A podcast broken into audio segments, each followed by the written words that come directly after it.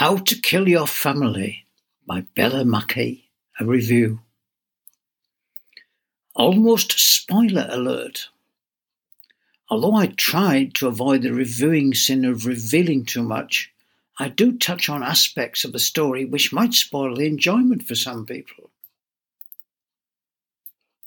There's the reading the do I buy decision first. The cover is pink, as if a rom-com. I turn to the back cover, as like many other potential readers do. The marketing there is intended to capture a punter's interest in a few sentences or plugs, in this case both. Deliciously dark, compulsive, chilling, but also laugh out loud funny, hilarious.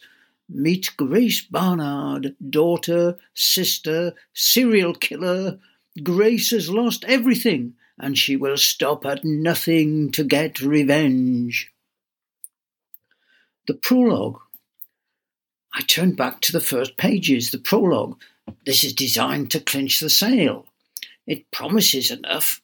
The narrator, that's Grace Bernard, who admits, I have killed several people, some brutally, others calmly, and yet I currently languish in jail for a murder I did not commit we learn that she is writing a book while serving the prison sentence for a crime she hasn't committed. Why? Why not? To pass the time is the explanation she gives. That already requires a certain willingness to go with the flow. But isn't that what we do with a page turner? Good. I thought so. I read on the story of revenge on a grand scale. It unfolds pretty much in line with that back page promise. There are inevitable flashbacks, but the writing has an intelligence to it which has momentum in the sense of it being a page turner. I turn the pages. I now find myself describing the experience to friends. Yes, I am hooked. The humour claims is it turning out to be chilling but laugh out loud funny? Not quite for me. The sustained tone is that of an intelligent, unsentimental narrator offering a view of the world of far less aware others, mostly men, for whom there's hardly a constructive insight to tone down the cool to icy appraisals. There is throwaway humour. She, the narrator, that is Grace Bernard, compares her imprisonment with that of Oscar Wilde. How his writing, This wallpaper and I are fighting a duel to the death, either it goes or I do, is undeniably good, she says. But he was also an educated white man, so the bar for genius isn't set impossibly high here. Much of her disdain is aimed directly at Guardian reading stereotypes and the extremely privileged clinical explanations. According to the Birmingham University researchers, it turns out there are four types of family annihilator.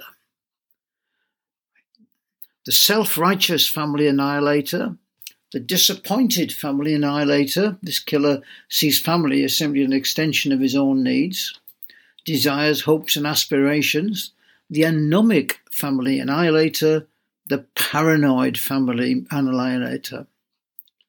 With my limited knowledge of the literature, I would place Bella Mackie's creation, Grace Bernard, into the anomic category. The term comes from the important sociological theory of anomie by Emile Durkheim, in which society is beset with a depressing mood of existential futility. Anyway, Grace Bernard is presented as an intelligent, attractive, mostly engaging companion, unless, of course, she is what is known as an unreliable narrator, but I leave that in as a possibility. Her childhood traumas result in her obsessive intention to avenge her misfortunes. These she attributes to her heartless, philandering father, Simon, with indirect reinforcement from other secondary members of the family tarred as far as she is concerned with the same brush. Regardless, she decides their deaths would add to the pain her actions would inflict on Simon. So that's the way it's going to be. I find myself wrestling with issues of the justification of revenge. It's the same sort of feeling I had watching the enormously successful drama recently of another psychopathic murderer, Villanelle, in the TV series Killing Eve. Other reviews have grumbled about the similarity in plot to that of Kind Hearts and Coronets, a much loved English black comedy film. If so, Kind Hearts and Coronets did a similar borrowing from a much earlier novel, The Autobiography of a Criminal, 1907, by Roy Horniman. This is about Louis D'Ascoyne Mazzini, the son of a woman disowned by her aristocratic family for marrying out of her social class. After her death, Louis decides to take revenge on the family and take the dukedom by murdering the eight people ahead of him in the line of succession to the title. Even Shakespeare is often dismissed as a plot bandit, even assuming he wrote the plays himself. I leave such debates to those with more than long deteriorated O level English courses to help them. Whatever, the plot is executed more efficiently than Grace did with some of her victims. Their gruesomeness escalates with particular lack of squeamishness as she dispatches one victim in a sauna and another in a sleazy sex salon.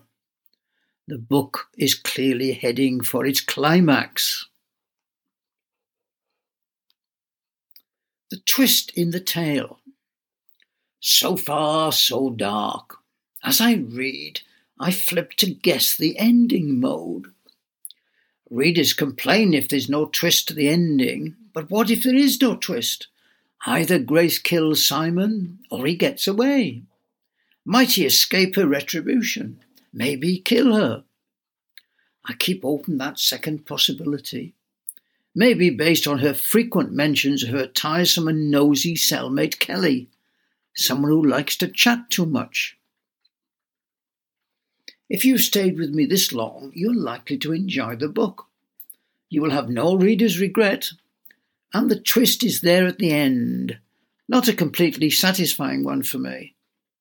But overall, I'm planning to pass on my copy and discuss the book with friends a kind of damning with faint praise evaluation. Maybe I will report back on the reactions I receive.